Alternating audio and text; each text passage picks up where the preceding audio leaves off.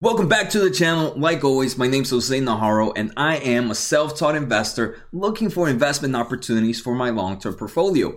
I am very excited about today's episode. We are going to take a look at three stocks that I'm keeping my eyes on right now. Before we start, let's make sure to smash that like button. It helps so much with the YouTube algorithm. And on the description in the pinned comment, you should also see a link to my Discord channel. It's free to anybody that wants to join. I post every time I buy and sell there. And also you should see a link down there for Webull. If you sign up using that link, we both could get a free stock if you deposit $100. So for each stock today, we're going to do a quick overview of what they do. We're going to take a look at some technical analysis and take a look at some of their fun, fundamental numbers as well. Also, one thing I forgot to mention today, we are taking a look at three stocks, like I said, and uh, we're also going to take a look at a fourth stock that was recommended by a YouTube comment. So, if you guys want me to take a look at a stock, feel free to post on the comments, and maybe on the next episode, I might do a quick overview on it. All right, so the first company we are going to take a look at today is FLIR. They have products that have to do with thermal imaging, thermal reading, and they're used in a huge variety of markets from military, border control,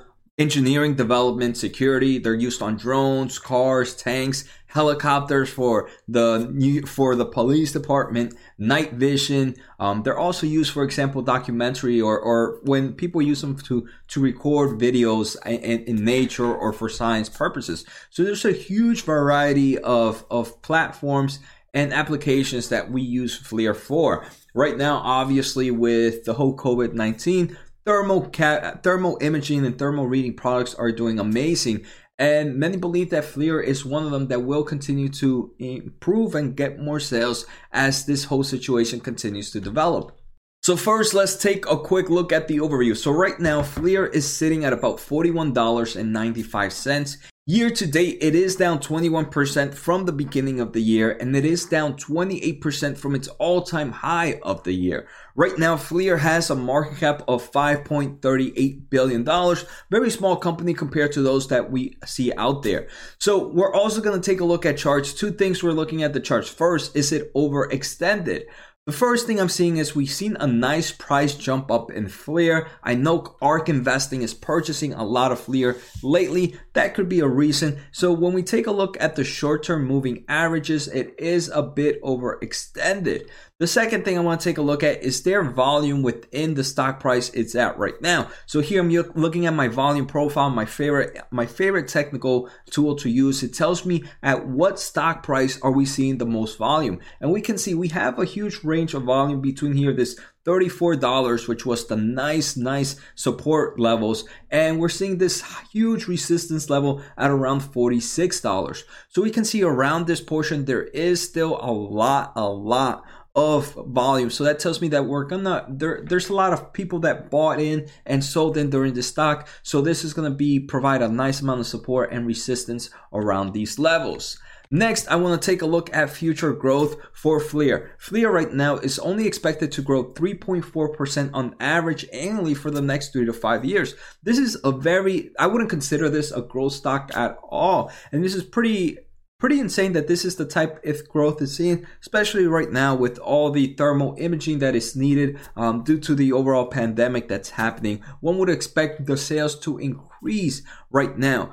But one thing we are seeing that FLIR is positive in earnings and they're also positive in cash flow from operations. They're making money right now. Next, let's take a look at their financial sheet. Balance sheet, they have about $320 million of cash and they have about $783 million of total debt. So it's almost, uh, they almost have two times more debt than they do cash. And so one might think that's a bad balance sheet, but remember, they do have a strong earnings and they have a strong history of cash flow from operations being positive. So that gives them a leeway to not have such a strong balance sheet. So to me, in general, when looking at the overall company, it does have a, a decent balance sheet based on its other fundamentals.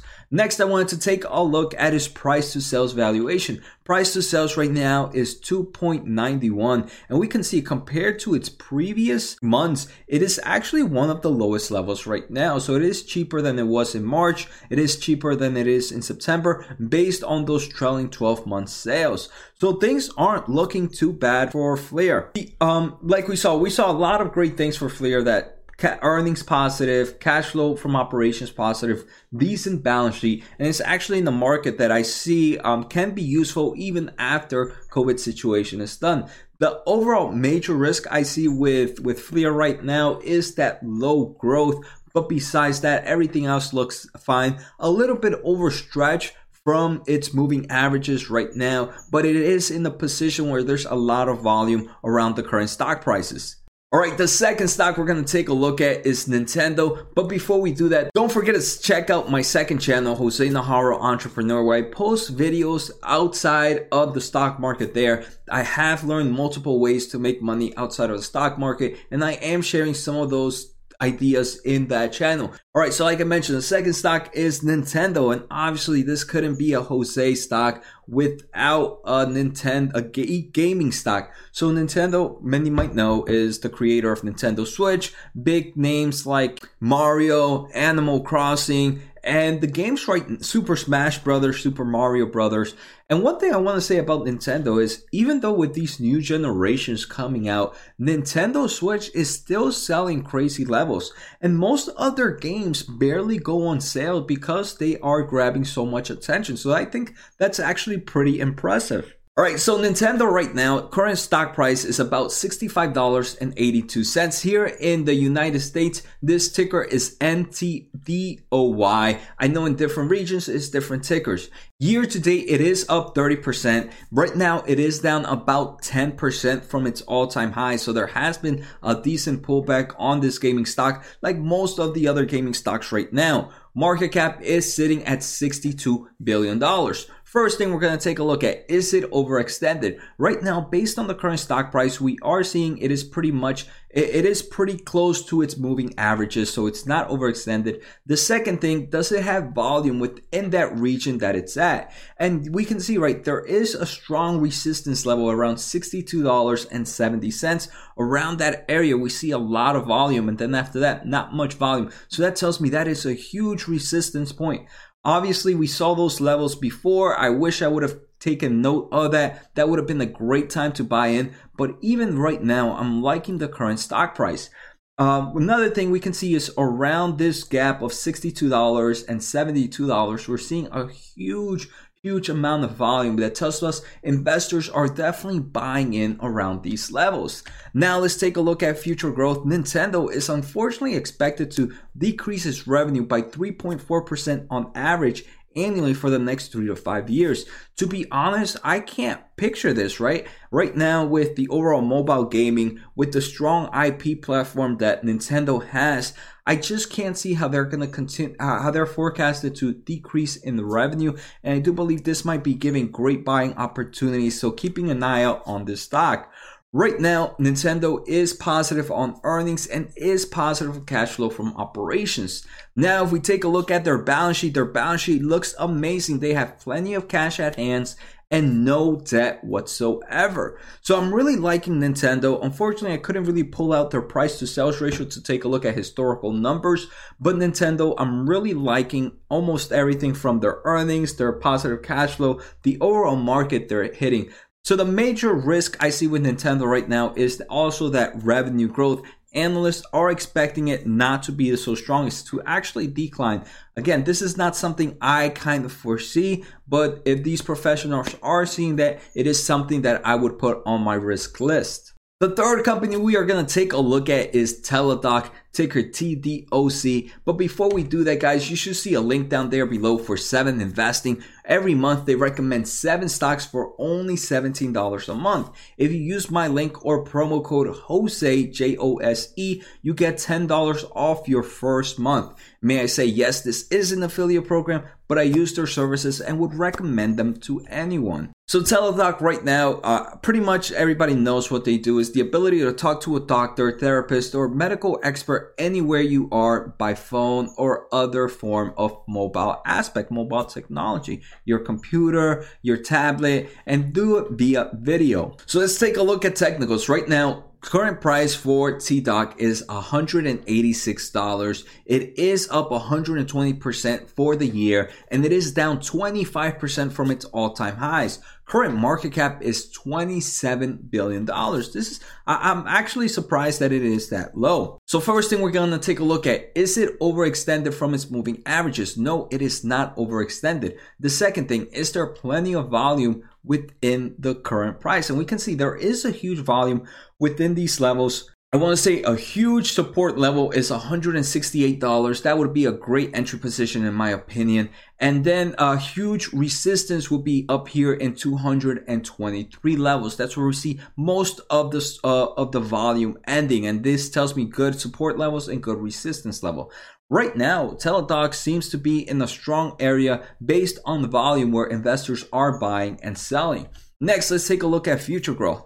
Teladoc is expected to grow its revenue 32.9% on average annually for the next three to five years. Compared to the other two we saw, this is a super growth stock. Another thing we are seeing is they are expected to be positive in cash flow from operations within the next few quarters and within the next two years they are expected to be profitable. So right now they are not profitable and they're barely barely making it to cash flow from operations positive. So we want to make sure they have a strong balance sheet.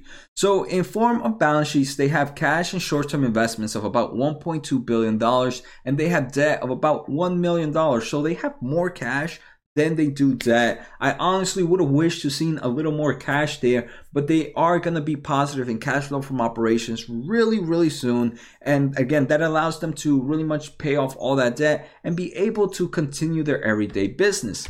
Now let's take a look at their price to sales ratio. Price to sales ratio right now is 16.57 compared to the highs, which were almost at the 20s. And we were seeing that in quarter two and early quarter three of this year. Um, we saw in September of last year, it was actually almost close to 15. So price to sales ratio right now doesn't seem a, too overextended compared to historical highs. Um, so that's a great thing there. The only thing I do want to say right now with Teladoc is obviously this is a great market to be, but I do see a lot of doctors going outside of Teladoc and just using simple services like WhatsApp or Zoom to communicate with their patients. So that's something to keep in mind of. But I do believe price to sales ratio right now is not overextended. Great revenue growth is another stock to definitely keep an eye out. And the final stock we are going to take a look at and this is like I mentioned, somebody posted this on on the YouTube comments and let me know, hey, so I decided maybe every episode I can do one stock that someone posted on the YouTube comments. Um, so let me know on the YouTube uh, on the comments below what is the next one I should put in this list. So this one was Peak Position. And Peak Position is pretty much a fintech company in China. So they do more commercial lending in the industry. And right now, it is a Canadian publicly traded company. The ticker there is PKK, but I do believe if one wants to buy it in the United States, it is PKKFF. Um, so here's another site of them. A lot of information. They're pretty much just a way for a, a lending to small and micro businesses. Uh, and that's usually a market that many big banks and big fintech places don't go into because small and micro businesses are usually the ones that have the higher rate of failure. Um, so right now, Pin, Peak Fintech is one that is gonna be hitting that market. Now let's take a look at a few things. Current price right now is a dollar and 32 cents. Year to date, it is up 288%. It's currently at its all-time high and it has a market cap of 169 million dollars. So this is a small cap company right now. One thing I am seeing is we're see I, I do believe we have a nice amount of resistance here in about 89 cents and huge volume here at around a dollar and 22 cents. Again this is we can see in prior history just based on these bar on, on these candles that volume for this company for this ticker is not that high. So that's definitely a risk i would say. Next let's take and the other thing is this is a super small cap company Right now, the revenue is expected to grow 17.6% on average. That is a nice growth stock. This is what I would consider a growth stock. We're also seeing them expected to be profitable in 2021. Balance sheet right now, it's looking not that bad. They have about 4 million Canadian dollars in cash and short term investments and about $5 million in debt. Let me take that back. I'm not a huge fan right now of that balance sheet. They have more debt than they do have cash. And right now they are not positive in earnings. If they were positive in earnings, that would have been something I would have been okay with. So right now, like I mentioned, this is one that was mentioned by uh, someone in the YouTube comments. PKK for me, normally when I invest internationally, I really want to invest in companies that are either backed up by backed up by some big company that I follow. For example, Tencent. If you're backed up by Tencent, you're a company I normally follow. But very, very small micro companies like this, and there's no real person or no real big business that backs them up, I usually stay away for those reasons. Other things I saw was obviously not profitable and the balance sheet even though it, it, looks good in form of assets to liabilities. That cash compared to debt is not something I want to see. Obviously, we have strong, um, strong revenue growth, and it is expected to be profitable soon. So I hope you guys enjoyed today's episode. Like always, let me know what you think. Make sure to hit that thumbs up. It helps so much with the YouTube algorithm. Take care. Have a good night.